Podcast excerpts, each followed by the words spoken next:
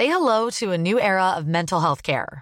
Cerebral is here to help you achieve your mental wellness goals with professional therapy and medication management support. 100% online. You'll experience the all new Cerebral Way, an innovative approach to mental wellness designed around you. You'll get a personalized treatment plan from a therapist, prescriber, or both in a safe and judgment free space. Your cerebral therapist or prescriber will outline a customized plan with clear milestones along the way so you can get to feeling your best. With Cerebral, you're not alone in your mental health journey. We're here to empower you to live a fulfilling life. So take that first step towards a brighter future and sign up today at cerebral.com slash podcast and use code ACasts to get 15% off your first month. Offer only valid on monthly plans. Other exclusions may apply. Offer ends July 31st, 2024. See site for details.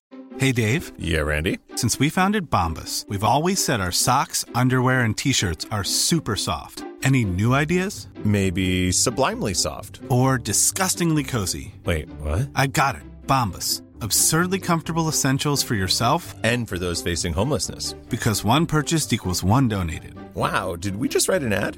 Yes. Bombas. Big comfort for everyone. Go to bombas.com slash ACAST and use code ACAST for 20% off your first purchase.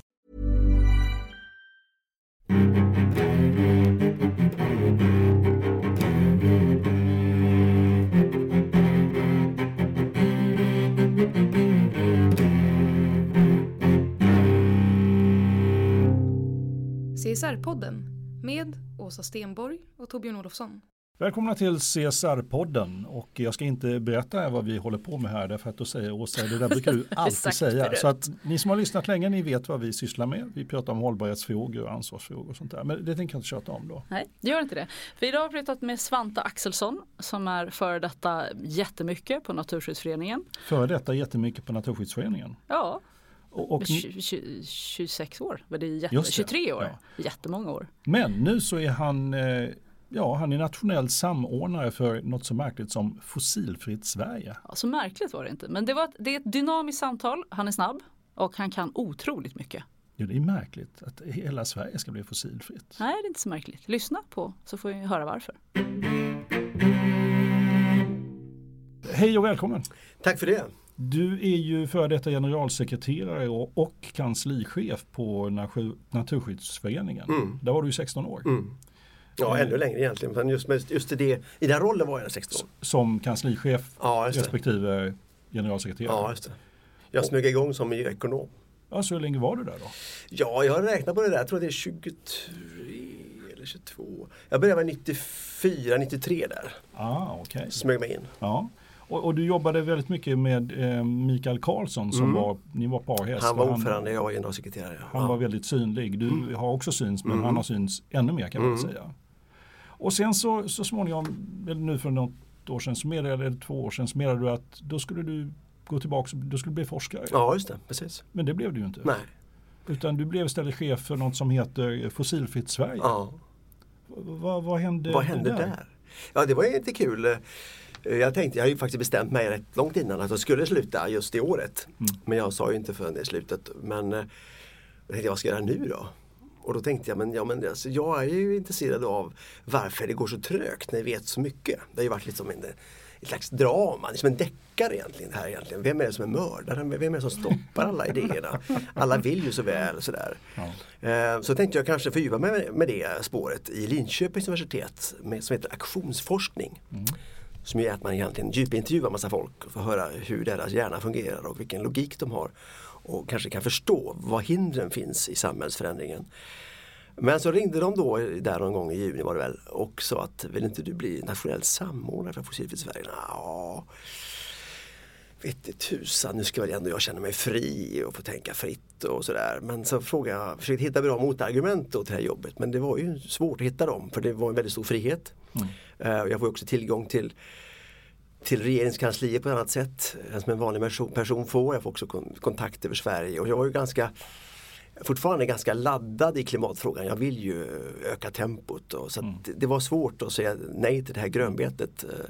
Där jag nu får springa fri. Du, du är ju lite av en miljökändis kan man väl säga. Du, du har ju sommarpratat Mm. Ja, också just de här frågorna. Ja, precis. Och, och, eh, var det roligt att sommarprata förresten? Ja, det var nog det värsta jag gjort faktiskt. Värsta? Det värsta? Ja, ja. Varför värsta? Alltså jag vet inte. Pff, Jag kommer ihåg hur stressad jag var. Alltså, det var alltså, jag är ju van med, med publik. Va? Eh, Och man får ju mycket energi av publik. Man får ju ögon och blickar och kroppsspråk och grejer. Va? Här satt man ju ensam i en bunker. Va? Och du så hade lite- någon ljudtekniker och Ja, de applåderade och gjorde tummen upp Ja. och försökte höja stämningen där inne. Men jag kommer ihåg, jag svar, ja, det, var, det var riktigt tufft. Men som tur hade jag en ganska bra låt i början. Jag har fortfarande haft det som min favorit, den här eh, Peps eh, Oh boy vilket vackert väder. Va? Ja. När jag hörde de här trummorna i början där, då kände jag, åh, då kopplade jag av lite. Mm. Nej men det var det var stressigt och det var också intressant att hitta den här manuskonceptet. Tråden. Ja, och samtidigt prata fritt. Va?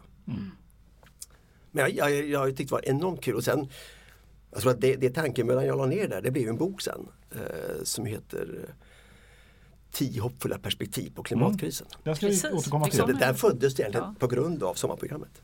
Vad häftigt. Så det är ditt råd till de som ska sommarprata är ta med dig en publik. Ja, ta med några som sitter och Ta med några glittrar och bara, fans. så bara wow. Ja. Men du, du är också yngst av sex syskon, uppväxt på en bondgård i Lysekil, Mm. granne med en kyrkoherde. Och kyrkoherden förekommer faktiskt både i ditt sommarprat och i senare beskrivningar. Jaha, är, det ja. en, är det en viktig person? Ja, och han var väl viktig på sitt vis. Eh, Han var en trevlig prick. Men han var väl inte rolig att han just, jag vet inte hur det kom in i, sommarprogrammet riktigt. Men han var ju aktiv i, det var mycket en kärnkraftsdebatt där i den bygden. De skulle bygga ett kärnkraftverk där, i Brodalen heter det. Och då gick ju han ut eh, och var emot det där. Och eh, jag tror att hela min uppväxt där, vad kan det ha varit, 10-15 år, var ju mycket stora industrietableringar. Eh, Preemraff eh, ligger ju där i Brofjorden. Ojnarfaderiet och sen skulle det bli tung industri med kärnkraften. Så man började undra vad, vad ska det bli av det här? Och, så det var väldigt mycket debatt och diskussion om det här. Men ehm, ja, kyrkoherden var ju en av många. Så han är inte en jätteviktig person. Nej, jag inte tänkte, nu har vi hittat någon här. Nej. Sten. Men klart, kyrkan där, jag, jag, jag, jag, har levt med kyrkogården som granne i alla år. Klippt gräsmattorna där och grävt gravar och sånt där saker. Så jag har ju levt i, i, I kyrkogårdskulturen. eller kyrkans Ja, det närhet. Jag vet, jag vet inte om det har påverkat mig så jättemycket. Men Med de kanske lite. döda låter det mer som. Ja, men- nej, nej. Ja men det var ju kyrkogården. Ja, Ja, det men det är mycket levande folk på kyrkogårdarna. Det Ja. är en enormt rolig plats att vara på faktiskt. Det är mycket socialt där. Ja. Folk- Nej, men- Men, men ja, hur som helst. Så är det, det ju en, påminnelse om liv eller död egentligen, kyrkogårdar? är det livet. Ja, just det. Precis. Nu har vi, nu har vi Absolut. fastslagit det. Just nu vill jag leva i. Thomas Ledin. Och när mitt i allt detta med kyrkogården och, och kyrkoherden, var vaknade ditt intresse för miljöfrågorna? Det, jag har hittat på lite olika svar på den här frågan. Jag vet, jag vet inte riktigt vilket svar som är korrekt egentligen. Men du har Eh, känslan att leverera ett nytt här nu? Ja, nej, men jag tror att jag är inne på det här att jag levde i en, en plats eh, där det var mycket industrietableringar. Och vi hade en familj som diskuterade ganska mycket. Pappa var bonde, ska vi spruta? Övergödning, kalka marken. Alltså man kände ju av naturens eh, problem. Men jag vet inte fasen när det var också riktigt. eh, Jag valde väl vägvalet där gjorde jag nog typ eh, när jag hade gjort lumpen och varit på folkhögskola så där. Så kände jag, ja, men miljöfråga är nog ganska intressant. Ja, för det var ingen, ingen stund här, där hände det utan det bara smög sig in på något sätt. Ja, för du har ju gått lite eh, aparta utbildningar verkligen. kan man ju tycka. Du är agronom. Ja. Vad är det förresten? Ja, det är jordbruk. Jordbrukare. Ja. Och så är miljöekonom. Ja. Och så är du teolog också. Ja, lite grann. Kvacka lite. Ja, det- Det, det är kyrkogården där som Ja, det. Spelar, spelar sitt spratt. Va? Ja, just det. Men är det, hur mycket kvacket? Nej, jag läste ett år. Okej. Eh, sen var jag faktiskt ute och provpredikade i två gånger tror jag, två somrar. Eh, det var spännande. Så min, min fråga var egentligen vad lärde du dig av att läsa teologi? Men det är kanske det som Det- är svaret på Nej, frågan. men det lär man att sig enormt predika. mycket på. Alltså, det var ju eh, alla olika världsreligioner och sånt. Eh, Nej, men det, ja, det var ett enormt roligt år alltså. Eh, Från att ha liksom varit agronom och lärt sig om plogar och plöjning och tekniska grejer. Då tänkte jag, nej, men det här är för andefattigt alltså. Jag måste få lite luft eh, och syre. Så då tänkte jag, ja, men teologi, där är det ändå lite högt i tak. Jo, det var det. kan man väl säga. Ja, det var det. Ja. Och det var Eh, För teologin då, om då pratar man om Svenska etik, kyrkan. moral, värderingar. Vad är det som driver människans handlingar? Hur ser man på livet? Ja, det var riktigt kul eh, faktiskt. Och det var inom Svenska kyrkan? eller? Nej, det- teologi är ju en akademisk utbildning. Så Ja, det, okej, det så det är är, en kyrka. Men det är du, en akad- det är du sa att du universitet. var ute och pro- Ja, sen, sen kan man då eh, om man vill koppla in sig på ett stift Ja. och test, testpredika lite. Martin, Mart-. Martin Lunnebo är ju en är det. intressant biskop. Eh, Han var ju i Linköping då. Han var ju miljöengagerad biskop. Så jag tänkte det var kanske skojigt. Så jag pratade med honom och eh, fick venia som det heter då. Då får man ju tillåtelse att predika i kyrkan. Vad intressant. Du, nu, har vi, nu har vi hoppat igenom, du har läst i Uppsala då, Ja. jag klurade jag ut där Just snabbt det, också. ja. Och sen så hade vi, vi vet två saker om dig att du var på 23 år på Naturskyddsföreningen. Vad Ja. hände däremellan? Var det raka vägen till Naturskyddsföreningen? Nej, Oj, det var en massa olika saker där men eh, innan jag kom, det var ju rätt mycket innan jag kom till universitetet i Uppsala. Ja. Men det kan vi hoppa över. Utan när jag kom dit så Är det intressant? Det, Ja. Eller ska vi hoppa över det? Det kan man hoppa över tror jag. Ja. men jag var ju jobba på, på ICA och Konsum och Coop och sådär. Andra. Men eh, att överhuvudtaget får man ganska mycket intryck. Jag är glad ändå att jag tog en ganska stökig väg fram till Mm. akademin. Ja. För det har jag nytta av nu, alltså att, att kunna prata på olika sätt mot olika målgrupper och sånt. Mm. Eh, Men sen så blev jag ju agronom och då var det jag valde ekonomi agronomispåret. Så att miljöekonomi är en del av agronomi. Ja, som inte är så långt ifrån. Det är inte, det är inte två Nej, olika utbildningar. Ehm, och det byggde ju på att jag ville återigen den här deckaren så att säga. Jag började som naturvetare och tänkte men vi vet ju allt om biologi nästan. Det är ju ekonomin som inte riktigt funkar. Så då drog jag mig in i miljöekonomi och nationalekonomi. Det var ju väldigt tidigt. Ja. Du, du gjorde den där vändningen väldigt tidigt. Ja, faktiskt För det det var- fanns ju inte så mycket Nej. igen. De tankarna, ekonomi, miljö, eh, var, måste varit väldigt nya Ja. när du, Jag tror att jag startade du sen. är en banbrytare helt enkelt. Ja, lite kanske faktiskt. För jag var ju färdig agronom och då eh, fanns det en, en lärartjänst ledig. Adjunkt heter det på den tiden där. Så jag frågade, kan jag få börja en miljöekonomisk utbildning här och starta upp det? Ah. Och då sa rektorn där, ja men det är en jättebra idé. Så jag började faktiskt att bli lärare i miljöekonomi. Så det är så man Jag hade, inte, jag, jag hade knappt läst någon kurs själv. Utan jag och började, frågar en rektor och säger ja det kan Ja, du han göra. var enormt eh, dynamisk, eh, Mårten Karlsson där. Och Han sa att men det är jättebra, kör igång. Så vi körde distanskurser på helgerna och hade jättemycket folk som kom. Och de träffar ju jag nu i, i positionerna, alltså olika samhällsfunktioner. Ja, Ja, ja. det är du, ja, du gick i kursen där. Just det.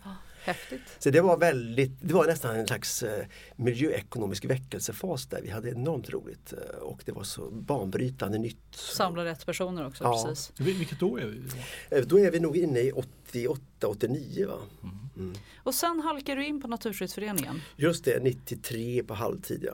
Då, var det, då, tänkte jag, då började jag forska där på SLU i miljöekonomi. Ja, ja, ja. Och då kom ju en annons där och tänkte jag, miljöekonomi, Naturskyddsföreningen, ja klart det vore lite kul att gå in i verkstaden lite. Det är lite akademiskt trots allt på universiteten. Och testa hur, hur de här teorierna funkar. Så då tänkte jag, ah, okej jag tar och hoppar in där. Och sen så fastnade jag där. Och då. vad hände sen liksom? 23 år Ja, senare? då, då startade jag, jätte, hade en jättekul start där nämligen för då fick jag jobba med skatteväxling som ju var min lilla darling då. Där tyckte jag, där finns ju lösning på allt. va. Sänk skatt på arbete och öka miljöskatterna och Finansdepartementet är lika nöjda. Kan det bli bättre? Eh, ja, det kan det bli. Men, men, gör en indisk åtta. Ja, precis. Men i alla fall eh, ett, ett roligare sätt att få in pengar på kan man säga. Till staten kanske. Eh, och då skrev jag en bok om det. Eh, skatteväxling. Och så höll jag på att lobba och det var en stor statlig utredning och Anne Wibble var igång med detta. Och det kom ju en skatteväxlingsreform i Sverige efter detta. Så det var en jätterolig Så då var du verkligen i verkstaden? Ja det var jag och kunde vara med och påverka och det blev också resultat i riksdagen om detta. Mm, det. Men sen så blev jag det olika, det var miljöchef var det väl. Va? Och så, ja, jag har olika chefspositioner och till slut så fick jag ta generalsekreterarjobbet. Och, och sen så som du själv sa så skrev du 2014 så skrev du boken Vår tid är nu, tio hoppfulla perspektiv på klimatkrisen. Mm. Och den idén fick du då när du efter sommarprogrammet. Ja. du. Vad var det som föddes då? Det var ju lite grann det här, vilken berättelse ska man berätta egentligen? Alltså, tänk oss hängmattan och stranden och så. Och så ska det komma någon från Naturskyddsföreningen ska prata i, i radion. Jag vet inte, det kanske inte var så jättekul men jag försökte ändå lätta upp det lite. Och då fick man ju verkligen öva sig, vilka berättelser kan jag berätta som skapar hopp? För jag är ganska övertygad om att eh, om inte människor har en vision eller ser någonting som kan dyka upp bakom hörnet som man längtar till så är det svårt att förändra ett samhälle. Och det är så lätt att man pratar problem, problem, problem. Eh, så jag fångar väl ganska många goda berättelser i den sommarprogrammet. Som jag själv egentligen, att jag är inte deprimerad beror på att jag själv har en massa stories och, och eh, möjlighetsbilder i mitt huvud som jag tänker det där kommer ju att hända så småningom. Så jag bjöd lite grann på möjlighetskartan och eh, perspektiv på eh, samhället som kanske ibland är lite annorlunda. För att skapa mod och hopp. Och när du skrev den här så var du på Naturskyddsföreningen. Ja. Och min erfarenhet av miljörörelsen den Mm. är följande. Det finns väldigt mycket kunskap. Man är väldigt, väldigt duktig på sakfrågorna. Mm. Eh, man använder ofta den kunskapen till att gå, ge goda råd Mm. till sig själv och till andra. De serveras snabbt men effektivt. Mm. Eh, och logiken är ofta att larma, tala om problemen. Mm. Liksom, hur mottogs din bok? Här, här, Mm. liksom, vad sa dina kollegor när du plötsligt blev optimistmannen Ja, i precis. svenska ögon? Mm. Just optimist är sådana ord som jag är liksom lite nervös för. för att eh, Det kan ju låta lite hurtigt va? att man nästan suggererar sig till en falsk glädje. tänker jag. Så jag använder ju det ibland också. Men jag brukar lägga till att jag kanske vill hellre prata om framtidstro eller sådär. För att det, optimism är lite dubbelt i sin klang, tror jag. Men eh, det mottogs väl ganska väl faktiskt och de, de var inte förvånade. De har ju hört mig prata tidigare så att jag har ju inte gjort något nytt i kammaren sådär utan jag har nog hela tiden varit som person inriktad på lösningarna. Men kände dig så väl så det var okej att du gjorde det Ja, det tror jag. Och eh, jag tror miljörörelsen också själv förändrade sig ganska mycket och har förändrat sig från och det är väl ganska naturligt att man först larmar och säger men du är sjuk, du har en sjukdom, det är så här. Och så börjar folk känna, ja men jag håller med, jag är sjuk. Eh, vad gör vi då? Och det är där vi är nu, att gå in i lösningarna så att man behöver bara kittla på sjukdomsberättelsen. Det räcker liksom. Den ger ingen större energi. Jag tror inte att nya larm ger så stor effekt. Utan vi, vi är mer lösningsorienterade Ja, nu. och, och vi, vad vi vet så mycket. Men ändå kommer inte loss. Och det är frågan, hur, hur ska vi komma loss? Och därför är man inne på mycket mer av eh, genomförande taktik. Hur ska vi koppla ihop oss med andra frågor? Hur ska vi få folk att njuta av vår berättelse? Jag brukar säga att folk är mer rädda för medicinen än för sjukdomen. Eh, Och då har man ett problem. Eh, Säkert om man tror att medicinen inte är så besk som kanske den som tar emot tror att den är. Så du upplever inte att det finns en förnekelse fortfarande alls av, av problemet? Jo, det är olika frågor. Alltså, jag kan säga att olika miljöfrågor är olika mogna. Eh, Kemikaliefrågan är inte riktigt, jag tror den är värre än vad Men folk tror. totalt omogen, Ja. den sover ju. Ja, det där händer inte mycket. Eh, Klimatfrågan är ganska mogen. Ja, ja. Och det är ju där jag jobbar just nu och, och har jobbat ganska mycket med. Så jag tänker mest på klimatfrågan. Ja. Eh, Biologisk mångfald är ju totalt omogen. Den har ju inte kommit in på Nej, banan nej. än. Så att- vi har mycket och mikroplaster har vi bara snackat lite om och så. va. Så jag kan ju hålla på och Ja. larma Vissa- här. vissa eh, frågor. Ja, du kommer igång nu med larmandet. Ja. Men jag tycker, jag, tyckte, tyckte om neddelningen där. Men jag tror att det är väldigt mycket, alltså människor orkar ju inte ta emot ett negativt budskap om man inte visar på en öppning framåt. Va? Ja. Det, alltså, jag, jag, jag är mycket mer, jag, kan säga att jag har gått ifrån att vara naturvetare, sen ekonom och nu är jag mer psykolog. Eh, för det är psykologi, jag har upplevt det psykologiska problemet. Fossilfri. så Ja, det är kallat. 80% psykologi nu, Ja.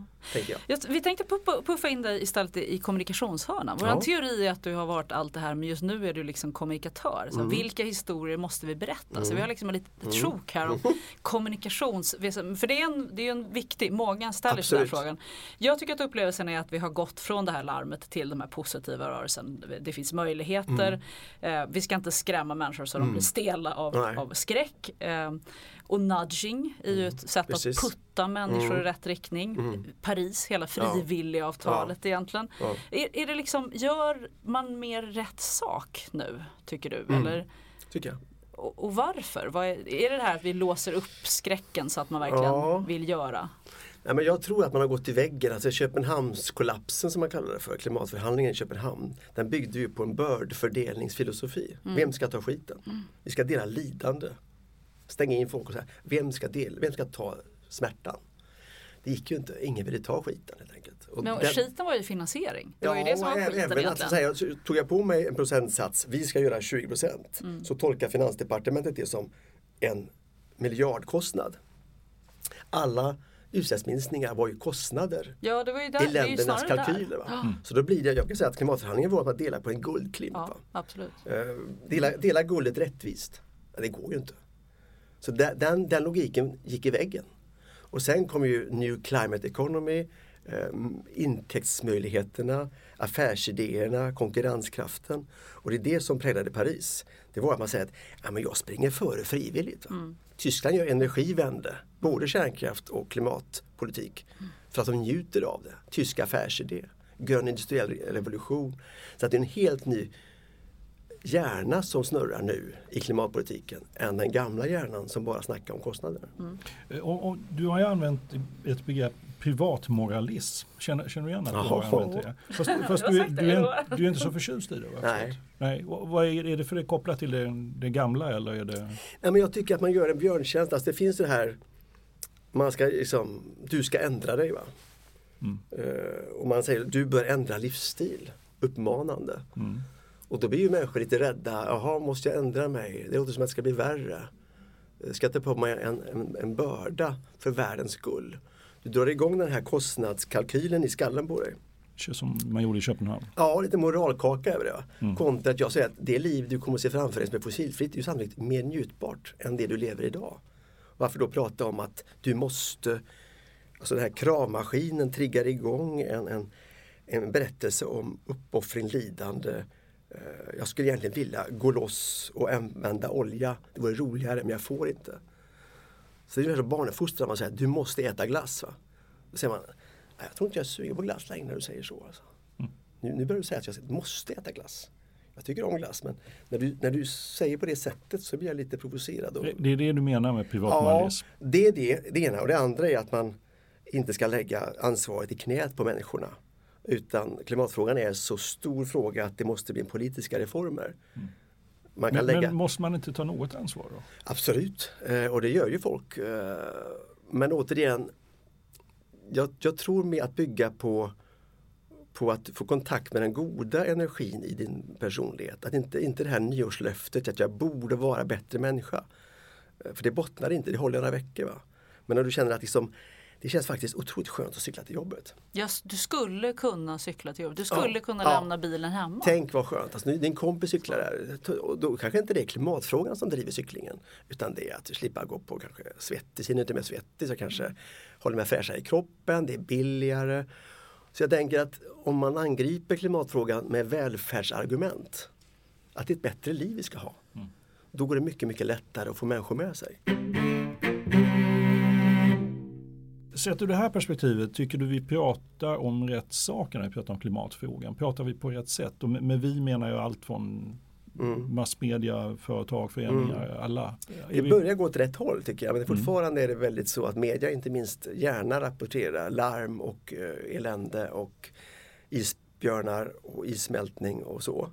Och den, den lilla berättelsen måste finnas och underhållas. Men den skapar inte handlingskraft just nu. Den kan behövas i USA kanske hos vissa förnekare. Men vi som är relativt har accepterat problemet, vi får inte mer motivation av den berättelsen utan snarare känner att ah, men det går åt helvete. Om man där skulle berätta att solcellspriserna sjunker varje dag du vaknar. Att eh, Kina nu lägger ner sina 86 kolkraftverk som man tänkte bygga på grund av att en förnybar energi är så billigt. Att batteripriserna sjunker snabbare än solcellerna. Att det ser väldigt lätt ut att bygga om vårt trafiksystem. Men måste de du- berättelserna skapar mycket mer, tror jag då, längtan till att, "Ah, men för helsike, vad väntar vi på? Men du måste ju ändra hela medialogiken då. För media Ja. är ju uppbyggt på Ja, larm, det på är det som är katastrofer, problemet. på Ja. död. Jag menar, det finns ingenting jag läser om mord, bråd, död, Nej. skjuten. Nej. Det är ju det som är Ja. media. Hur, Ja. hur ska vi göra det då? Ja, det där är ju Hur ska vi göra det? Ja, det är problem. Jag blir glad när public service ändå satsade på klotet här, fick dubbeltid. Eh, Klotet tycker Mm. jag är rätt duktiga på att både berätta allvaret men också framförallt lösningarna. Så det här är en typisk public service uppgift. Att eh, ska man få ett samhälle att förändras så måste folket få höra de goda möjligheterna. Och det är inte kanske Expressens löpsedel som, som, som går på det spåret men, men vi har ju ändå en, en, ett, ett public service-system som skulle kunna ta större ansvar. Mm. Samtidigt som klotet är ju fantastiskt bra. Men Ja. det är ett nördprogram. Ja, det är det du och jag som Ja, lyssnar. Så ja. är det två, tre till. Men, men- det är ju fantastiskt bra. Otroligt. Ja. nu gör vi lite reklam för det. Men Ja, sen, nu är vi sen, sen sprider det sig vidare klotet. tänker Ja. jag. Alltså. Ja. Och om du fick agera kommunikationsrådgivare. Vi har gjort om ditt jobb nu. Ja, Jag ser, jag märker det. och, och för att driva debatten och samtalet åt, Mm. rätt, åt rätt håll. Vem, vem vad skulle du ge för råd? Och vem är det du ger det rådet till? Mm. Ja, Jag tror Stefan Löfven har ett jätteuppgift. Alltså, han, han, han och någon skulle kunna ännu tydligare artikulera det goda livet som vi ser framför oss om vi ställer om. Och göra det här till en välfärdsberättelse. Eh, jag, tycker så fort man gör klimatfrågan till en miljöfråga så, så dör den. Utan det här är sån stor fråga att den har mycket mer med hela samhällsutvecklingen att göra. Och därför är jag så glad över den här nördiga gruppen då, eh, Agenda 2030 eh, och de 17 millenniemålen eller 17 globala målen. De har ju också fattat att man måste lösa flera problem på en gång. Alltså synergieffekterna är själva affärsidén. Så fort man tänker stuprör så är det rött kryss. Och det, gäller ju, det är därför kommunerna är så alerta. Kommunerna, alltså borgmästarna, de älskar jag. För de är så kaxiga. Freiburg, Seattle, Köpenhamn, Malmö, Bogotá. Det är ju inga klimatkommuner utan det är bara schyssta städer, kommuner som vill skapa attraktiva boenden. Mindre buller, mindre luftföroreningar, en tryggare stad, mer för barnen, mer grönt område, mer kollektivtrafik. Men allt det där är en enormt effektiv klimatpolitik. Men det säljs ju inte in som klimatpolitik utan som en, en modern stad. Så att borgmästarna är ju synergiexperter. Eh, och det är intressant att klimatfrågan, alltså eh, lusten att förändra samhället är mycket radikalare ju närmare marken du kommer än du kommer upp i hierarkin. Så företagen och kommunerna upplever jag är nu på gång att se att det här är ju faktiskt jättebra för kommunens visioner och arbete och företagens kommunarbete. Där man kan se affärsidéer, man kan se effektivisering, man kan se massa bieffekter av det som idag kanske är klimatpolitik. Och vad man har lyckats med i 2030-agendan är ju att få ihop sociala aspekter Ja. och miljöaspekter Ja. till, att, till en egentligen kvalitet istället. Till en livskvalitet eller liknande istället. Men, men jag, nu måste jag, jag måste också vara lite gnällig för Ja. när man pratar om den här miljö och hållbarhetsrörelsen, vi blir optimister och vi Mm. ska bli kommunikationskonsulter, vi kan inte säga så här är det längre och det ska nudgas och det ska gullas. Mm. Ja. Jag tycker också risken är att vi faktiskt inte håller realitet i debatten. Mm. Den här sense of urgency, att verkligen vi har faktiskt väldigt, väldigt bråttom. Jag Mm. gillar ju när Mikael Karlsson är oerhört gnällig. Han är ju ett proffs på att gnälla. ja. Och han gör det så otroligt bra. Finns det inte risk att vi bara jamsar? Att vi liksom istället för att driva beslutsfattarna mot ett ställe dit vi vet vi måste så har vi blivit lätt liksom köpta och bara sitter här och gullar istället. Känner du dig inte lite såld ibland liksom, i det där? Nej, eh, jag tänker att, eh, att man är narkosläkare helt enkelt. Ja, du, du, nu bytte du jobb igen. Okej, Varför är du Nej, men det, det är narkos? balans. Alltså, du måste tänka så här. Hur agerar jag så att människor förändrar sig? Nej, så att människor sövs. Nej, det är det gjort som ja, men narkosläkare. kanske är då fel. Men alltså, jag menar, du måste, patienten ska ju överleva också. Alltså, du, du måste balansera dosen tänker jag. Ja, det är så så här, tänker. och då, alltså, du, du måste ju larma lagom mycket. Ja. Och då tänker jag att ja, men larm återigen. Om du, om du nu får en, en kvart i Aktuellt, vad säger du då?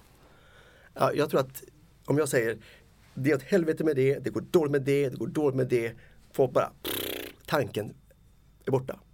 Men säg ju att det, det paradoxala är att det finns så mycket lätta lösningar. Vi skulle kunna göra så mycket bättre värld om vi bara gjorde det och det och det och det. Varför gör vi inte allt som ligger dukat på bordet? Hur kan det komma sig att vi skapar en värld där vi har fattigdom, där vi har hunger, där vi har klimatförändringar, där vi kan lösa de problemen ganska enkelt? Men du förutsätter, jag måste bara följa Ja. din narkosläge. Ja. Först Ja. för jag förstod jag inte riktigt Nej, men det var narkosläge. balanserat ja, okej, ja, okej. Men jag går tillbaka och säger, här står vi i rapport, jag har en politisk beslutsfattare framför mig. Den personen har makt och beslutskraft. precis. Har möjlighet att verkligen ta besluten. Ja. Är det inte superrelevant att säga till den så här, det här och det här och det här är ett dilemma.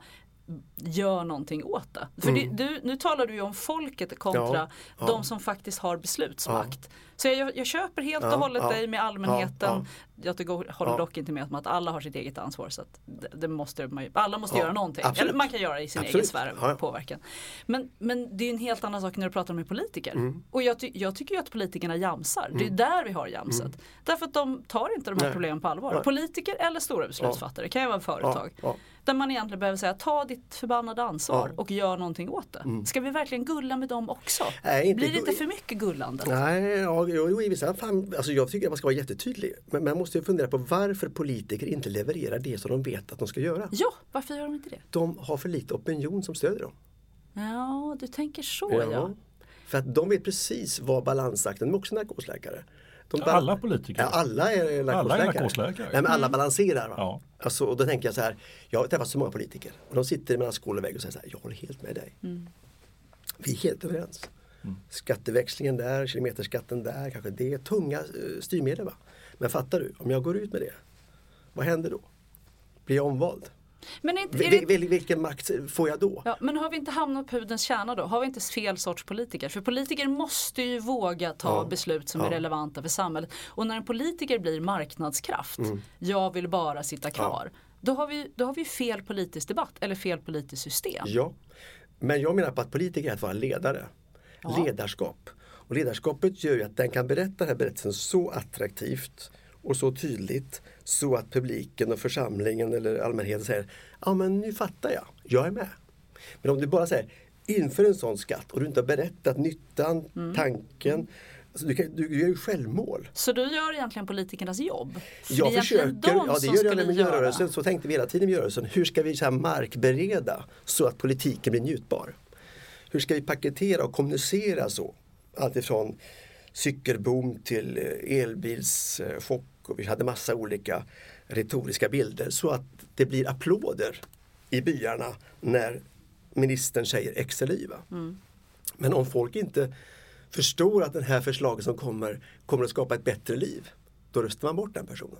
Och vad du egentligen säger du att politiker har, har slutat ha visioner. Vi Ja, har de, de, måste, de måste samla en berättelse. Ju svårare, alltså ju mer tuffa åtgärder vi ska genomföra, ju mer duktig måste du vara på att säga, berätta en berättelse om vad har vi gjort tidigare? Kommer ni ihåg oljekrisen 72? Mm, Hur rädda var ni då? Värme, värmesektorn är 86 procent fri. Vi hade skattereform 91 med Carlsson Westerberg. Vi har teknikupphandling med Nutek. Vi har, vi har Göran Perssons folkhem. Därför har vi nästan fossilfritt värme. Grattis, vad duktiga ni är! Och säger folk, "Ja, jäklar du, jag har glömt bort det där. Vi är på trappa tre. Det är transporterna som gäller. Ja, och nu är det bara tre grejer vi ska göra. Vi ska ha fossilfritt, vi ska ha biodiesel i dieselbilarna, vi ska ha elbilar. Känns det hotande? Nej, Nej, jag röstar på dig. Du verkar vara en kille som vi kan tro på. Den här berättelsen måste hela tiden finnas annars får du andra partier som gör populism och vinner makten. Och just nu är vi ju där. Nu är vi där. Nu är vi där. Så du, måste, du måste ju berätta att du har en story som gör livet bättre. Introducing Wondersuite from Bluehost.com. Website creation is hard, but now with Bluehost, you can answer a few simple questions about your business and get a unique WordPress website or store right away. From there, you can customize your design, colors, and content. And Bluehost automatically helps you get found in search engines like Google and Bing. From step-by-step guidance to suggested plugins, Bluehost makes WordPress wonderful for everyone. Go to bluehost.com/wondersuite. Since 2013, Bombas has donated over 100 million socks, underwear, and t shirts to those facing homelessness. If we counted those on air, this ad would last over 1,157 days. But if we counted the time it takes to make a donation possible, it would take just a few clicks. Because every time you make a purchase, Bombas donates an item to someone who needs it.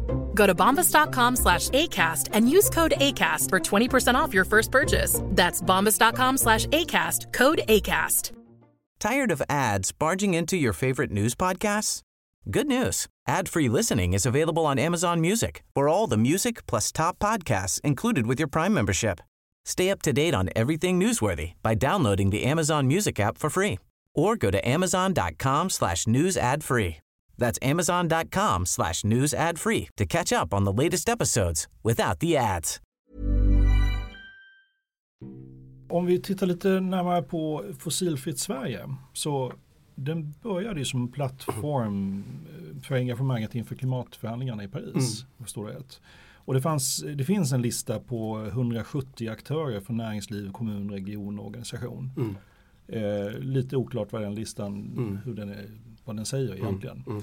Eh, men sedan 1 september då, 2016 så har du rollen som samordnare för det här Mm. initiativet. Mm. Och innan vi går in på själva plattformen så undrar jag, tror du fullt ut på ett fossilfritt samhälle? Ser, när, när ser du att det kan hända? Mm. Ja, jag är väldigt övertygad om fossilfritt samhälle. Eh, Det ser inte speciellt svårt ut faktiskt. Eh, Det känns ju oöverstigligt. Ja, fast återigen. Från, från min Ja, men alltså, elen, värmen, va? Kolla nu ska han berätta en sån här historia. Det är- som vi ska hänga på. det är- det är- Vänta. det är redan klart. Vår narkosläkare kommer nu sätta in dosen Ja, här. nu, Vi nu ska vi bli där. Ja. positiva. Eh, och transporterna ser ganska lätt ut. Va? Vi kommer elektrifiera bilarna, vi kommer el... Ser det verkligen lätt ut? Ja, det Det går så långt att säga. Ja, alltså jag tror att den billigaste bilen som vi köper spontant, eh, de bilar som vi nu eventuellt behöver äga, 2023, 2022 är billigaste är nog elbilen då. Batteripriserna sjunker ju snabbare än solcellerna just nu. Och eh, Volkswagen Gate gör ju att Volkswagen byter affärsidé. Kina har ju av luftvårdsskäl satsat enormt. De köper ju halva elbilsvolymen i världen just nu. Så att egentligen är det ju hälsopolitiken och ren luft som driver klimatpolitiken. Och det gör att det återigen blir win-win mellan den närliggande nyttan och den långsiktiga nyttan. Så att eh, fossilfritt tror jag absolut på. Eh, och vi har så mycket energi. Vi har ju sol, alltså 10 000 med energienheter. Pumpas in på klotet varje dag än vi behöver använda. Vindkraften utöver det. Vågkraft, biobränsle. Vi badar i energi. Men om vi, om vi problematiserar fossilt som inte bara energi utan vi även problematiserar det som råvara Ja. och så kopplar vi det till konsumtion Ja. och så vet vi att du och jag att eh, olja är råvara i Mm. många kemikalier och kemikalier är avgörande för det mesta vi håller på med. Det kan ju bara vara kläder eller det kan Ja. vara plastprylar. Mm. Kan vi få fossilfria då också eller ska vi göra det här? Vi sappar allt som är eh, liksom, producerat utanför svenska gränser. Nej, Nej, det ska vi Nej, inte göra. det ska vi inte göra. Nej. Nej. Så kommer vi få fossilfria då också? ja det skulle jag tänka mig. Alltså, det finns ju, det finns, man får ju återigen ta en bit i taget. För att man liksom, Men den biten pratar du inte om alls. Nej, och det är också lite grann det där svenska kanske syndromet ibland. Man tänker så här jag vet inte om du kommer ihåg Lorry, det här programmet, han från Sumpan som kom Ja, in. ja. Han, han hade ju en karta Tänkte på allting. Inte på det. Ja. Och vi är lite sådana här, så att, men Svante, hur tänker du lösa det där 2045? Ja. Och säger så här, har ingen aning om det. Men vad spelar det för roll? Jag vet vad vi ska göra nu två steg framåt. För vi kommer att ha en helt annan situation att prata om om vi träffas här igen 2030. Va? Så att problemet för oss är att vi, Nu sappade han mitt problem, märkte du det? Nej, Han sa men jag- det kartan. Nej, men jag, jag, kommer, alltså jag vill tillbaka till att man måste inte ha försvar på varenda liten pusselbit där framme Nej. för att ta stora kliv nu. Och där är typiskt svenskt tänker jag. Tyskarna säger, ska vi slå ihop Östtyskland och Västtyskland? Ja, det gör vi. Vad är kalkylen? Hur ska det gå till? Jag har ingen kalkyl, vi gör det bara. Det är ett politiskt projekt. Vi ska bara slå ihop det. Det är ledarskap. Eh, Tysklands energivände, 17 reaktorer bort, eh, minskade utsläpp av koldioxid. Folk, svenskarna frågar, hur ser kartan ut? Hur fixar den här? Tyskarna bara skrattar. Vi har ingen karta. Vi löser problemet. Vi är Tyskland. Jag tror-. Det var så enormt självförtroende. Ja. Vet du, jag tror inte att de löste problemet. Jag tror att de sa så här, vad ska vi sälja i framtiden? Vi ska sälja miljömedvetande. Ja, vi ska sälja Ja. miljöteknik. Ja. Och hur ska vi göra det? Jo, jag som politiker tänker skruva mina företag Precis. in i att utvecklas snabbare än resten av Europa. Och så sitter vi svenskar och säger, oj vad gör de? Gud Precis. vad jobbigt. Och de är bäst. Liksom. De blir bäst därför att man utmanar dem. Där vågar de ju utmana företagen på riktigt. Precis. Så det var ju det som var kartan. Det är ju ren kortsiktig konkurrensfördel. Absolut. Så att, eh, Men poängen är att vi, de har inte har svaren. När tyska alltså energikommissionen i Sverige åkte ju ner och snackade med dem. Och de var ju chockade när de fick höra då men hur löser ni balanskraften då när allt är förnybart 2040? Då sitter ju tyskarna så här, det vet vi ju inte, men är, det löser vi när Det kommer vi kommer lösa dit. då. Men jag, jag, ska, jag ska gå tillbaka till min då eh, väldigt svenska, lite Mm. gnälliga fråga kring, kring olja som råvara. Orsaken varför jag tar upp den det är väl kanske inte för att jag inte tror att den är lösbar Mm. men det är för att den inte omtalas. Och i klimatfrågan så har vi en hög svensk svansföring när vi säger vi har löst klimatfrågan, Mm. Ja. vi har inte så stort avtryck, Nej. det ser ganska bra ut för. Ja. Och då räknar vi inte den svenska konsumtionen som Nej. är enorm. Där är ju våran skuld, ja, och nu hard fact skuld Visst, visst. egentligen mot Ja. utvecklingsvärlden. Eh, Och den adresserar vi inte, Mm. inte politiskt och inte, och jag vet varför man inte gör det för att det är svårt att kalkylera eller kalkyler måste Mm. Ja. lägga på respektive land. Men när vi inte ens liksom, i debatt pratar om det. Eh, Och, och det är ju faktiskt precis vad den där lilla individen, jag och du, Mm. kan göra. Så att vi tar ju också bort någonting som många kan engagera sig i. Mm. Eh, Och så fokuserar vi på cykeln och bilen istället för det är vårt mantra just nu. Så jag, jag säger inte att det är omöjligt förstår. men jag säger har vi inte tappat bort en Ja. bit som borde vara med som gemene man sitter och tänker varför pratar inte politikerna om konsumtion? Klimatavtrycket av mina nya möbler och mitt nya kök. Nej, det pratar vi inte om. Nej, det är bara transporten och köket i mitt hem. Det pratar vi om. Det är ju liksom, det är inte logiskt och då hänger ju inte historien ihop. Då, Vad säger narkosläkaren om det? Nej, jag håller med om det och då, då kan man in, jag, har- jag har ju pratat faktiskt om det och pratat om att, liksom att ja, men nya kök kanske är inte den intressantaste frågan just nu utan det kanske är, enligt statusligan då så är ju faktiskt solcellerna mer eh, status än nya kök.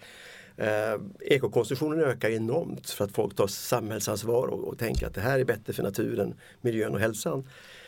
Eh, så att jag tycker att man kan se den typen av resonemang men det, problemet är om man, om man rabblar på med för mycket saker som människan ska göra. Så den platsar inte på listan därför? Nej, man, måste, man måste återigen, jag brukar ha en sån här fjällvandringsmetafor. Va? Mhm. Ta en stuga i taget. Eh, för att du förändras när du går. Va? Det är min erfarenhet. Alltså, jag tänker stuga fem där framme, det är flyget. Va? Hur ska du lösa flyget Svante? Jag vet inte riktigt. Eh, Det är en ganska svår fråga. Det, Men- då men- tänker jag så här, okej, Ja. då, då tar vi inte den nu. Utan det som ligger framför oss nu det är, får vi fossilfritt transportsystem så har vi så enormt stor effekt. På- vad- på klimat. vad- Och sen, du- ja, och när vi kommer till den stugan, då tar vi nästa. Va? Så man kan inte Ja, skapa allt. jag håller med om det, man kan inte skapa allt Svante. Men du är inte ensam i fjällen. Vi är en massa människor som Ja. går från olika delar av Ja, fjällen. ja. Och vissa börjar liksom Absolut. med, alltså, så jag menar, det är ju, den här agendan måste ju vara bred nog för att var och en ska kunna säga okej, du pratar om fem saker, den där en saken, Ja. den är min. Den är min. Men om du inte ens tar med dem, utan det är Svantes agenda som är ute och går, Nej, då blir det helt irrelevant för mig. precis. Så, så jag, jag måste nog påpeka att det är det är ett helt gäng i fjällen. Ja. Och då brukar jag fråga, vad är din väg? Ja, och då, För- och då är för- för- problemet för- att för- konsumtionen är Ja. inte med i din väg. Och du Jo, ska nu liksom, det är det är den det? Ja. Ja. Men återigen, om jag börjar säga vilken väg som gäller, då moraliserar jag vad du ska göra. Men när man säger så här, jag vill göra klimatåtgärder, säger du. Fine, säger jag. Vad är du för person? Ja, men det köper jag. Hur ska du börja? Men- För, för jag börjar då säga, basunera ut att det är det här du ska göra. Nej, men det behöver du inte göra. Nej, men då är det däremot- konsumtionen kanske som du basunerar ut, så det kanske inte är just den grejen man ska börja med. Ja, samtidigt som jag tänker när, ni, när man nu på riksnivå, Fossilfritt Sverige, Mm. talar om det här är de tre sakerna vi ska satsa på. Så sitter jag och läser listan och tänker oj vänta det här är faktiskt ett väldigt stort område som saknas. Som väldigt, väldigt många ändå är berörda av. Vi har hela, handels, liksom, hela handelssystemet som är berörd av det. Ja, de är ju också beroende av transporter, absolut, men vi måste titta på en annan sorts konsumtion. Du, om ditt budskap går ut till Ikea idag så säger de bra, vi ska fixa vår logistik. Ja, det är de jättebra på redan. Deras de- stora elefant i, ja, okej, men en stor elefant i. deras rum är, är liksom konsumtionsmönster Ja, ja, också. precis. Så jag är, inte, jag är inte ute efter att vi ska överbelasta Mm. men jag är ute efter att vi måste ta fram de relevanta också. Mm. Och idag i politisk sfär så är inte konsumtionen med. Och det gör folk förvirrade. Mm. För att alla förstår logiskt att och är du inte logisk Mm. historia då, tar du, då hugger du inte mig heller. Nej men jag håller med. Alltså, jag tycker nog att jag, palmoljan tjatar ju om till förbannelse. Eh, och det är ju en väldigt allvarlig eh, konsumentprodukt som påverkar regnskogsskövlingen. Där finns i trafiken, där finns i livsmedel. Eh, men det jag är ute efter att också från miljörörelsens perspektiv så väljer man ju att man kan inte ha för många frågor igång samtidigt. Eh, för folk nappar inte då utan tror jag, då kampanjar man ju på en grej så att den lyfter, så att folk fattar den produkten. Och när man gör den handlingen så går man vidare till nästa handling. Så att ekokonsumtionen är ju det som man nu har boostat länge. Och jag menar på att jag tror att värderingen kommer efter handlingen, inte före handlingen. Man köper elbilen före värderingen, man köper solcellerna före värderingen, man köper eko före du ändrar värderingar. Så att de här livsstilsvärderingar och värderingsförändringarna, de är en följd av din konsumtion. Det är min hypotes och det är inte bara min, det är Nej, det är många som säger hypotes, att vi belägger efteråt istället Så att för. då är man inne på att okej, kan, jag få, kan jag få en kampanj runt den här produkten? Då får jag en väldigt stor aktivitet där människor faktiskt gör skillnad. Och sen är den avbockad. Sen tar man nästa produkt. Men börjar nämna för många aktiviteter som man kan göra, då är risken att man inte får napp någonstans. Ja, men det, jag köper förenklingen absolut. Ja. Sen, men sen är det frågan om du är miljörörelsen nu. Därför att Nej, miljörörelsen jag kan göra en taktisk Nej, nej. Men, jag, men det är samma, alltså alla har ju lite samma uppgift nu att berätta en berättelse där människor engagerar sig och, och gör saker. Har jag också den uppgiften då? Ja, det tror jag. Då, då, ja, förlåt, nu är jag så distraherad också. Och då ska jag, måste, jag måste ändå flika in någonting. Det är ju roligt att du och jag berättar historien om ekohandel som Mm. egentligen sticker iväg. Och nu har äntligen folk börjat röra på sig från en väldigt låg nivå. Ja. Den största produkten är fortfarande kryddan. Ja. Och de som har stuckit iväg mest, det är Systembolaget Ja. med vin och sprit. Jättebra. Ja, men det är väl inte hälsoskäl då? Alltså jag, vet, jag bara, Nej. jag bara, Nej, men det- bara det- det är så- det är så jag händer- vet, vi ska inte berätta din historia. Det som händer är ju att du får så många människor som blir bärare av ett annat samhällsmodell. Ja, ja, ja, det var bara en liten detalj. Jag kunde inte låta bli. Vi, Förlåt, vi håller det här i, tillbaka. i det här rummet. Ja, exakt. Ingen annan hör det här Ing- samtalet. Ingen annan får Ja. höra det här. Nu ska jag faktiskt vara fokuserad och säga fossilfritt eh, Sverige eh, tror du på, det har vi konstaterat. Mm. Eh, I er beskrivning står det att du ska initiera och främja samverkan med aktörer inklusive kring dialog kring visioner och Mm. nollutsläpp. Du ska bistå vid möten mellan aktörer och regeringen. Översiktligt sammanställa och beskriva aktörernas klimatarbete Mm. och identifiera goda exempel. Och du ska synliggöra, främja och kommunicera aktörernas arbete nationellt. Tuff arbetsbeskrivning. Ja, det är fyra ganska bulkiga Ja. uppgifter och Ja. du har en tidsbegränsad period. Du har två år och tre månader Mm. på dig för du ska vara färdig 2018. Va? Ja, december 2018 Mm. så är du färdig. Eh, check. Är det här du eller är du en grupp?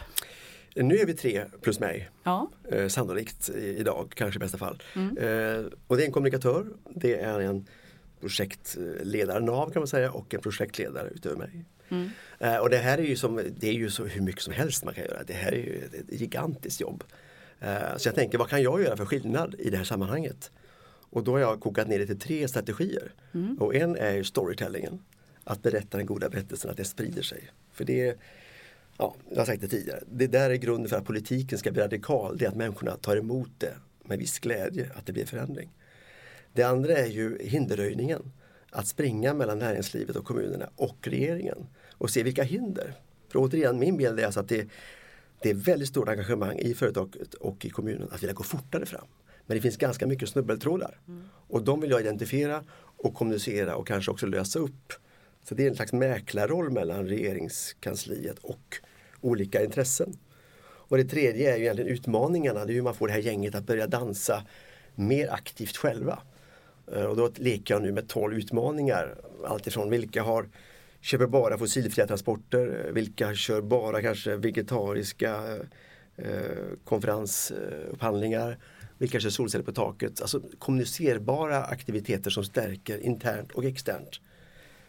Eh, Och sen levererar de alla mål och de ska också leverera när de är fossilfria. Så vi får fram den här kören av forerunners som ändå säger att vi tror på det här, vi, vi går fortare fram, vi, vi, har, vi stöttar det här projektet och vi levererar själv åtgärder. Så de tre. Vem rapporterar du till? Rapportering är ju form att jag gör årliga rapporteringar till Miljödepartementet som är de som då tillsatte utredningen. Och här, den här agendan som du beskriver nu har du fått forma ganska. Du började med att säga att det här var en frihet Mm. som jag inte kunde motstå. Ja. Så du, du har egentligen haft så här från det att du tillsattes nu, Mm. har liksom, vad ska jag hitta, hittepå? Ja, Du har fått göra en hittepålåda. Ja, det, men det är så mycket som ska göras där. Man måste hitta några strategier som funkar. Och sen har jag ju klart stämt av det. Och, vad tror ni om det här upplägget? Och det får jag accept för att det Mm. Och vem stämmer av det med? Ja, då är det ju en kontaktperson egentligen som formellt finns på Miljödepartementet. Sen pratar jag med olika ministrar och jag är ganska transparent i hur jag tänker och jobbar också mot de här 220 som nu är med i Fossilfritt Sverige. Vad tror ni om det arbetssättet? Det är någonting som ni tycker verkar spännande? Det, det där är intressant. Om, om vi dyker ner lite i det uppdraget. Vad, om man tittar på vilka är aktörerna? Alltså finns det en målgrupp, tydlig målgrupp? Får jag testa lite olika Mm. målgrupper? Om jag, är ett Ja. stort, om jag är ett medelstort industriföretag i Småland, hur kommer jag märka det här du sysslar med då? Ja, frågan är varför ska du gå med? Är väl frågan. Alltså, varför ska jag gå med i det här nätverket? Eh, tycker jag man ska ställa sig då. Och då säger jag att ja, men du får ett antal seminarier, du får kontakt med, med politiker, du kan påverka dina problem som du har som företagare kan du eh, artikulera och kanske också få ett bättre lyssnande på. Jag kan hjälpa till att underlätta de hinder som du har. Eh, och du kan sprida dina goda berättelser om dina goda handlingar så att ditt företag också får ett bättre ja, renommé utifrån de bra grejer ni gör. Mm, så det är skälet varför jag ska gå med om jag är ett Mm. medel, mellanstort industriföretag. Så. Om jag är forskare då? Ja, forskare är ju eh, då är det kanske man funderar på vad är, vad är nyttan där? Då tänker jag då, då kanske man vill visa att man stöttar eh, det här nationella projektet. Att bli, egentligen ligger det bakom då att bli världens första fossilfria välfärdsnation. Sen kanske jag skulle säga att då kan man ju bidra med sin kunskap. Man kanske forskar på någonting som har bäring på de här företagens verksamhet. Man kanske kan eh, påverka sin egen forskning utifrån det man hör i det här samtalet på de här konferenserna, på de här workshopsen som man kan vara med på. Men det är inte lika lätt att motivera kanske forskarna som, som Mm. företaget. Eh, om jag är del av CSR-världen, du är ju Mm. CSR-podden Ja. nu och, och, och jag vet rätt mycket om hållbarhet redan. Mm. Vad, vad, hur påverkas jag då? Återigen, det är ju en, det är en plattform som man kan liksom utnyttja på olika sätt. Och, eh, eftersom jag jobbar mycket med Agenda 2030 perspektiv, att inte jobba med klimatfrågan isolerat utan tänka i andra vägar in.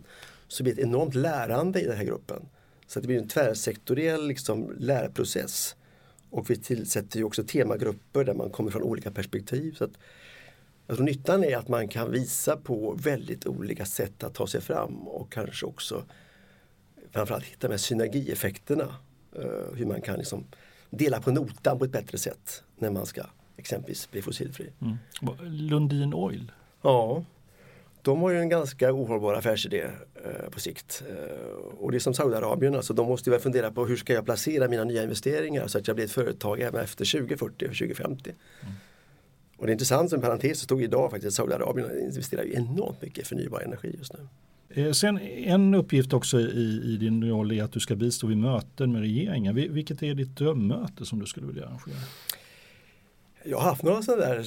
Du har redan haft drömmöten? Ja, men några stycken. Alltså. Det är lite här då att försöka lösa, nu är det ju en jätteintressant fråga hur man ska få in biodiesel och biobensin utan att öka konsumtionen av palmolja och restprodukter av palmoljan. Mm. Och det här är ju enormt svårt att få in investeringar i Sverige som bioraffinaderier istället. Och då, då brukar jag samla, eh, eller brukar, jag har gjort det några gånger nu, samla typ Lantmännen, eh, skogsnäringen och andra och höra deras vilja och deras problem. Och diskutera med tjänstemän hur man kan formulera ett, ett förslag. Så man får det här bästa av två världar kan man säga. Så det är problemfokuserade samtal? Ja, det är lös, problem, lösa, problem, alltså, det, alltså, att man samlas kring en utmaning? Ja, det, är, det, ofta är det ju mm. väldigt mycket regler och djävulen sitter i detaljerna. Va? Hur ska man lägga ett, ett lagförslag så att det verkligen blir som man har tänkt? Ja. Du ska ju också sammanställa hur man arbetar och du ska berätta om det. Hur, hur har du tänkt dig att det ska gå till? Ja, där vet jag inte om man ska lägga så mycket krut på det. Hur man, utan jag kommer ju att rapportera hur jag har jobbat och vilka möten jag haft och så. Men det här är ju inte någon det är inte produkten som är intressant utan det är processen. Mm. Eh, så det här är ju inte något utrednings... Det är inte slutrapporten Nej, som är intressant? Nej, det kommer inte vara en kioskvältare. Nej, okay. utan det, är ju, det intressanta är ju vilka processer har startats. Mm. Så om, om jag och vi nu har en lyssnare som säger så här, oh det här låter otroligt spännande. Mm. Jag tillhör någon av de här grupperna, framförallt Lundin Oil. Vi tror att vi har många lyssnare där nu. Eller någon från CSR-världen, Mortalod. Ja. Då är alltså, man ska skriva upp sig i nätverket. Då kan ja. man vara del och det ska vara ett öppet nätverk så alla som vill får komma in. Mm. Är det, är det, har jag tänkt? Jag har en liten gräns att de måste rapportera att man har ett klimatmål. Ja. Eh, de måste ha koll på klimatutsläppen. Ja. Och de bör skriva när de ungefär tror att de ska vara fossilfria. Så Åsa Stenborg som här som har ett SL-kort. Ja. Jag skulle kunna skriva Jag tror det. Ja. Firmans SL-kort. Ja, bilar också. Ja men det gör jag ju privat. Ja. I mitt jobb. Alltså, min firma har ett SL-kort. Ja, men det, det, är inte jättehöga trösklar men det är någon slags liksom, ordning och reda får det vara och ambitionsviljan måste finnas. Mm. Uh, men sen är inte det här ett elitprojekt utan detta är tvärtom ett väldigt stort Bredd. projekt med mycket, många aktörer ska vara, ska vara med. Mm. För det är många utsläpp som ska bort. Och är det, är det då alla verkligen välkomna? Liksom? Ja. Och, och hur får, Om man nu kan leverera de här baskraven. Ja, ja vi, vi säger att vi kan leverera baskraven. Ja. Och, och, här är vi lite dilemma för att eh, de som borde vara med, mm. det är mm. de som inte brukar vara med. Eller förstår du vad jag menar? Alltså, mm. Alltså de som redan är med. Vi har mm. Haga-initiativet. De har visat upp allt. De ja, ja. är grymt bra. Ingen ja. jäkel kommer utmana Nej. dem för de är så himla bra. Ja. Så att, eh, men det, är ju de som inte är med där mm. som borde vara med. Mm. Får, men de är med här också. De kommer med där också. De är Stora Enso med, SSAB med, ABB med, Volvo med, Scania mm. med. Mm. Och vad är målet? Fossilfrihet. Total frisfrihet. Ja. Och vad kommer du hinna leverera på två år? Om vi inte för vi pratar mycket om metoderna mm. nu. Vi mm. pratar väldigt mycket om metoderna mm. och vi ska ha tillit till processen. Mm. Jag känner igen mig. Mm. Men vad är effekten? Ja, effekten är jag vill att, ha kilo. Ja, eh, jag har inte satt upp alla mål än men jag tänker just, jag håller på att initiera att få igång eh, branschvisa eh, färdplaner. Mm. Eh, för Järnkontoret, för LRF, för mm. Eh, sjöfarten. Att de alla själva kommer igång och målar den här fossilfria framtiden. Så att de blir ägare av att det faktiskt är möjligt. Och de har rätt mycket framme mm. redan. De har väldigt mycket framme ja. redan. Och då är frågan, hur implementerar man det då? Mm. den här visionen tror vi på, okay. men blir den av spontant? Nej, okej. Okay. Vad behövs då för styrmedel? Vad behövs det för regelverk? Hur ska den här visionen bli verklighet? Så att, återigen, vi är ju rätt långt framme i Sverige så vi har mycket implementerings eh, arbete. Hur, hur, får man till ett genomförande som folk accepterar? Och vilka flygskatter tycker folk är mysiga och vilka kilometerskatter är okej okay för att få det här att snurra. Så det är rätt mycket den fasen. Men jag vill få igång eh, typ kanske tio eh, sådana här mm. branschvisa visionsbilder och det var identifiera hindren. Mm. Så att de kan liksom lösa de trösklarna. Plus också åka runt och ha kanske också där cirka tio lokala konferenser runt Sverige. Så att det inte blir Stockholmscentrerat utan vi har Bengtsfors, vi har andra platser i Sverige där vi också kör de här eventen. Har inte det här hänt förut? Jag Alltså jag bara inte. frågar, inte, liksom, är det inte bara ytterligare en process? Eller? Jag bara, Nej, det tycker jag inte. Jag tror inte att vi haft, det jag tänker mig nu om man skulle ha en, en konferens i Falun så är det ju återigen berättelsen. Alltså folk har, om intervjuar du folk på gator och torg så tror jag inte folk har klart för sig hur det fossilfria samhället kommer att kunna se ut. Men när du har konferens i Borås, då, Mm. Borås, ja. ja. vi, vi tar Borås, vi Ja. dyker ner i Borås. Hur ska du få folk att komma? Kom, kommer gemene man komma eller vilka är mål? Alltså, det, Mm. låter så, det låter som du ska göra så mycket på ganska kort tid. För att jag, menar, jag har jobbat i forum där vi Mm. har just jobbet från problembaserad. Det tar lång tid. Mm. Du behöver en dynamik mellan aktörerna, du bygger förtroende. På två år, alltså, det är en tuff resa. Mm. Eh, Du har väldigt få resurser och du har liksom alla sektorer. Och det låter Mm. Men det som är inte jag som gör jobbet. Nej men det blir, det blir så här, herregud nu har, nu har politikerna Nu liksom. Nej inte du, nej inte du. Men det är så här, men blir det ytterligare ett så här eh, skattefinansierat Ja, Nej. förstår du? Har inte du den oron överhuvudtaget? Nej, Du är helt. Nej, Jag, men- jag känner mig väldigt tacksam att Svante inte har den oron. Nej, men, Då, då här, alltså det känns som du skulle inte ha jobbet. Nej men han, har ingen, han känner inte att han är sjuk. Nej, okej. Nej, man får Han är ju narkosläkare. alltså. Nej, men om, om man säger så här, det handlar om en samhällsanalys i botten. Va? Eh, och jag tänker, vad är, vad är problemet just nu? Och problemet är ju mycket att människor inte accepterar den politik som är nödvändig. För att de är rädda för att livet blir sämre om den politiken genomförs. Därför händer inget i EU, händer inget i USA, händer inget i Sverige. Jo, i Sverige händer en del. Men det ska gå mycket fortare. Alltså det, återigen, Martin Luther King sa ju I have a dream. Han sa inte I have a problem. Alltså hur ska man få människor att ändra sig? Du måste visionera, du måste visa på hur det kommer att bli. För säger du förändring, då osäkrar folk revolvern. Förändring, det är hotfullt. Va? Men om du tänker, så här kommer du att få det. Okej, jag är med. Och människor vet inte hur de kommer att få det. Och därför säger de inte ja till de reformer som är nödvändiga. Så vi måste få en acceptans och en glädje i att nu vill vi ha de här förändringarna för vi fattar att livet blir bättre. Och då måste man ju berätta den här berättelsen överallt. Och genom att göra event och konferenser i Borås så blir det ju P4 i Borås, det blir lokalpress i Borås, det blir berättelser i lokaltidningen. Och då måste man ha de goda berättelserna. Så att kökssamtalet i Boråsregionen förändras. Läste du tidningen idag? Vi kan ju faktiskt eh, göra det här i Borås, eller vi har gjort det här i Borås. Eller, eh, de goda berättelserna sprider sig enormt bra om de visar på att det finns ett bättre liv så småningom. Och därför är de här solcellsberättelserna eller elbilsberättelserna eller vad man nu tar upp enormt viktiga. För det är de som skapar modet att säga ja till en tuffare politik. Vet du, jag, jag har en teori, jag har, måste bara testa den här teorin. Det här är ju bara ett samtal Ja, mellan absolut. oss tre. Det Ja, finns inga andra som lyssnar i det här rummet överhuvudtaget. Jag läste ju ditt citat här, tidigare att vad du skulle vilja viska till Stefan Löfven. Mm. Det vill säga att eh, våga, var inte så rädd. Liksom. Det, möjligheten finns, du Ja. Mm. vågar ha den här politiken. Jag tror att din egentliga målgrupp för fossilfritt Sverige är politikerna. Jag tror att du är på väg att försöka ge dem råg i ryggen att ta politiska beslut som egentligen bara är helt självklara. Mm. Så det ärliga svaret på frågan, vad är din målgrupp? Det är politikerna. Vad, vad säger du om denna Nej. hemliga Vi, konspirationsteori? vi behöver inte släppa ut Nej, nej. Nej men jag tror att det där, jag, jag, jag, jag, jag tycker man måste förstå politiker. Alltså jag tror, tycker att vi, vi säger, men gör det där då. Ja, men då tror jag inte man varit inne i politiska världen, hur, de, hur, de, hur det funkar. För det måste ju vara en politik som är förberedd så att du får legitimitet och du får mer röster och mer möjlighet. Absolut. Och då, Absolut. menar, då, då tänker vissa politiker, men den frågan kan inte jag sälja in för folket jublar inte tillräckligt Mm. mycket. EU var ju så, Ingvar Carlsson sa, vi ska in i EU. Folket vill ju inte in i EU. Men han sålde in det på så trovärdigt sätt att folk accepterade den resan. Precis. Och det är det ledarskapet som måste till. Mm. Men då måste man också berätta ganska ofta och länge innan man får den, för det är folket som styr. Va? Mm. Jag är med. Jag är helt med. Så att jag upplever nog att politikerna är, är ganska med. Men samtidigt, Men, men människorna har inte fått berättelsen så att de kan stötta. Och nu ska du förlösa människorna så att politikerna Ja, jag kommer förlö- kunna Ja, göra men det han- där de han sa han i är förlossningsläkare också. Ja, Ja, visst, ja. Han, Men, men innan när vi frågade dig om du skulle ge ett kommunikationsråd så ville du ge det till Stefan Löfven. Nu Att, han skulle, att han skulle bli mer visionär och ge Mm. de här goda Ja. Du sitter ju i guldläge för Ja, det. ja men jag försöker, jag, ska, jag pratar med massa olika ministrar men alltså jag kan bara, jag, jag har full respekt för politikers arbete och allt det där. Men jag tycker personligen att det finns så mycket mer att berätta som är spännande. Och jag tänker på typ tre industriprojekt som jag tycker alla borde känna till. Att vi är på väg att skapa världens första fossilfria stålindustri. Enormt intressant. Snacka om föregångsland. Vi är på väg att skapa den första batterifabriken i Sverige som bygger på recirkulation av gamla batterier. Och vi håller på att starta kanske nu en ny bioekonomi där vi har bioraffinaderier runt om i landet.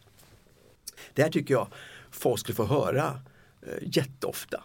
Eh, för att känna en stolthet och känna att men nu händer det faktiskt saker. Men är det inte precis det som Stefan Löfven borde berätta? Jo. Är det inte den historien Det han borde jag. berätta? Ja, jag försöker nu att sälja in det Så, här. Och viskar du det i hans Jag försöker viska också? det till flera öron. Ja, ja. ja. Ja, visst ska Och- du, du kan ju arrangera möten. Det var ju också en av dina roller. Så att det är väl Så det är kanske det som är drömmötet, att viska det i hans Ja, det, lagom mycket. ett, eh, det vore kul. Absolut. Och sen ska, sen ska vi nog säga, jag tror inte heller att jag, jag har respekt för politiker och jag tror Ja. inte att vi har dåliga politiker, vi har de politiker som vi har Ja, ja. och som vi till del förtjänar. Och jag tror också att vi måste prata om det politiska systemet för att jag tror att vi har demokrati, det har vi sagt Mm. Förut, demokrati i kris egentligen. Så, så att, och där, det är så att vi har goda människor som inte funkar i systemet Mm, också. Så då har vi ett, ytterligare ett problem vi skulle kunna vara visionära kring. Mm. Men det kan vi strunta i också just idag. Okej, då har vi kommit fram till eh, december 2018. Ja. Eh, och, och- vad skulle du vilja se när du vänder dig om och tittar tillbaka? Ja, men först vill jag alltså tona ner min egen roll. Jag är katalysator, alltså jag kan påskynda processer. Jag, jag kan inte skapa så mycket själv. Utan jag kan liksom göda in eh, en viss marginalnytta kan man säga som ekonom man kan lägga till. Men, men de, den, jag har inte makten att göra de stora förändringarna. Eh, men jag skulle drömma om att de processer som vi startar, för att poängen med det vi gör är ju att ett initiativ från mig ska ju skapa många människors aktiv arbete. Alltså får jag igång en bransch att måla sin egen framtid. Då har jag satt igång många hjärnor som kommer att tänka så här även när jag har slutat. Eh, får jag igång de här tio eventen och får in lite mer känsloargument och lite mer känsla, inte bara intellekt i den här frågan.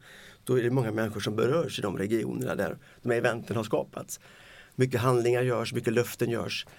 Eh, och sen är det ju den politiska agendan, då är det väl, det finns det ju ofta en, en färdplan vilken politik som ligger och väntar på att bli genomförd. Och de kan ju falla eller inte falla. Vi har kilometerskatten, vi har bonus malus och vi har olika saker. Och där hoppas väl jag då att man ska kunna hjälpa till att de här viktiga reformerna blir genomförda. Ja, Om vi vänder oss åt andra hållet och tittar på 2019 och 2020, vad ser du fram emot då?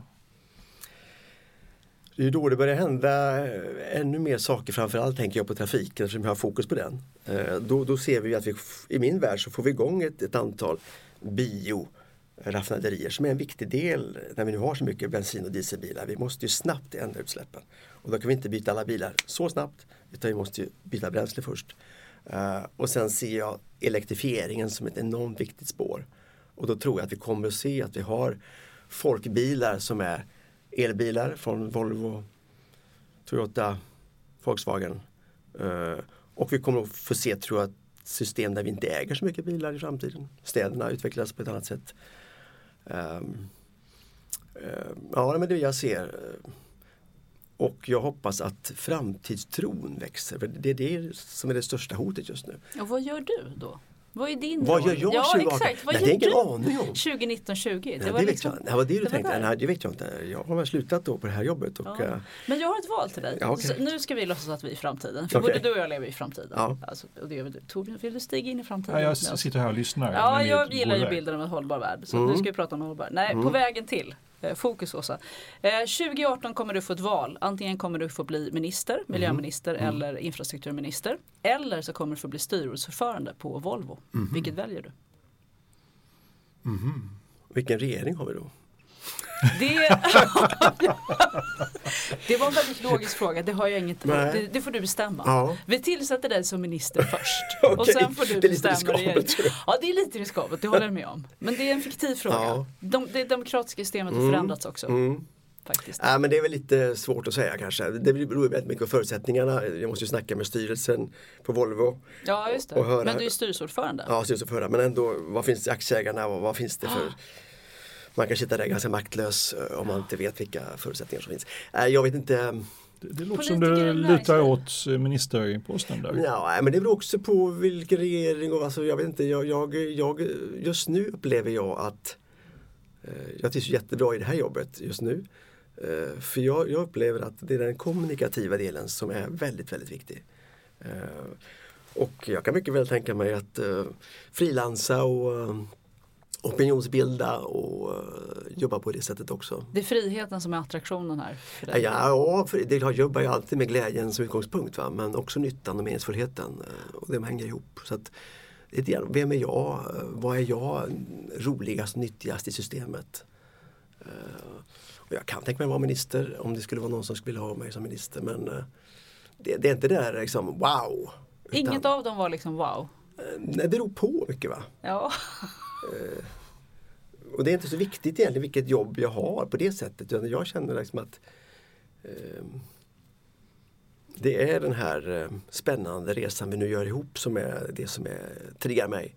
Och jag känner en sån eh, lust eller otålighet i att vi kan förändra mycket, mycket, mycket snabbare. Och vad jag då gör bäst nytta 2018-2019 det, det beror på hur det landskapet ser ut. Mm. Strålande. Vi, vi är i slutet. Ja. Eh, är det något sista ord du vill skicka med på vägen? Någon inspirerande vision? Han tog ju precis den. Ja, Men du var precis. kräv då. Vad grymt Nej, men jag tycker det varit kul. eh, Spännande, spännande samtal. Eh, Och, eh, nej, men jag tror att man, det jag landar mycket i det är den psykologiska förståelsen hur hjärnan och människan funkar. Där ligger en stor hemlighet tror jag. Och det var det jag själv också har tänkt att liksom, varför händer inte det som är självklart? Men folk är inte dumma, det finns ju motiv bakom varför trögheten finns där. Och jag tror mycket att det handlar om att man måste eh, få mer av eh, ledarskap och eh, berätta hur livet kan bli bättre för mänskligheten på jorden. Och den som kan berätta det på ett trovärdigt sätt, den får enorm support. Mycket mer än Trump. Strålande. Det hette folkhemmet, vad heter det? Vad heter det nya hemmet? Det Ja, heter... Något nytt namn behöver Ja, vi något ha. nytt namn. Vad ska vi ha för namn? Jag vet inte, ja, men global. Kan vi titta på det nu? ja, precis. Det vi, behöver, vi behöver det verkligen. Ja, jag vet, jag vet. Jag brukar prata om en hållbar värld. Ja. Bilden av en hållbar värld. Mm. Men det är, Det- inte så, det är inte så klatschigt. Det är inte så klatschigt. Nej, jag vet. Nej, vi återkommer Ja, till det. Ja. ja. Strålande. Tack så jättemycket för att Tack så du kom. mycket.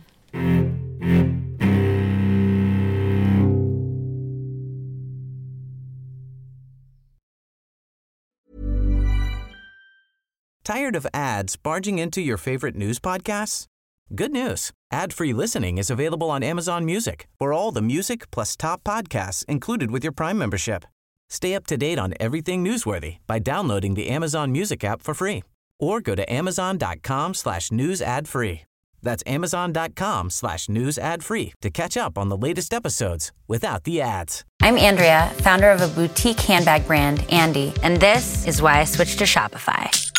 I tried three other platforms prior to Shopify, and I remember my breaking point was when I would try to make one little change and my entire site would go down. Shopify made it really easy for me to shift everything over and hit the ground running. I was able to migrate my products and all of my customer information over. Get a $1 per month trial period at shopify.com slash listen. Go to shopify.com slash listen to take your business to the next level today.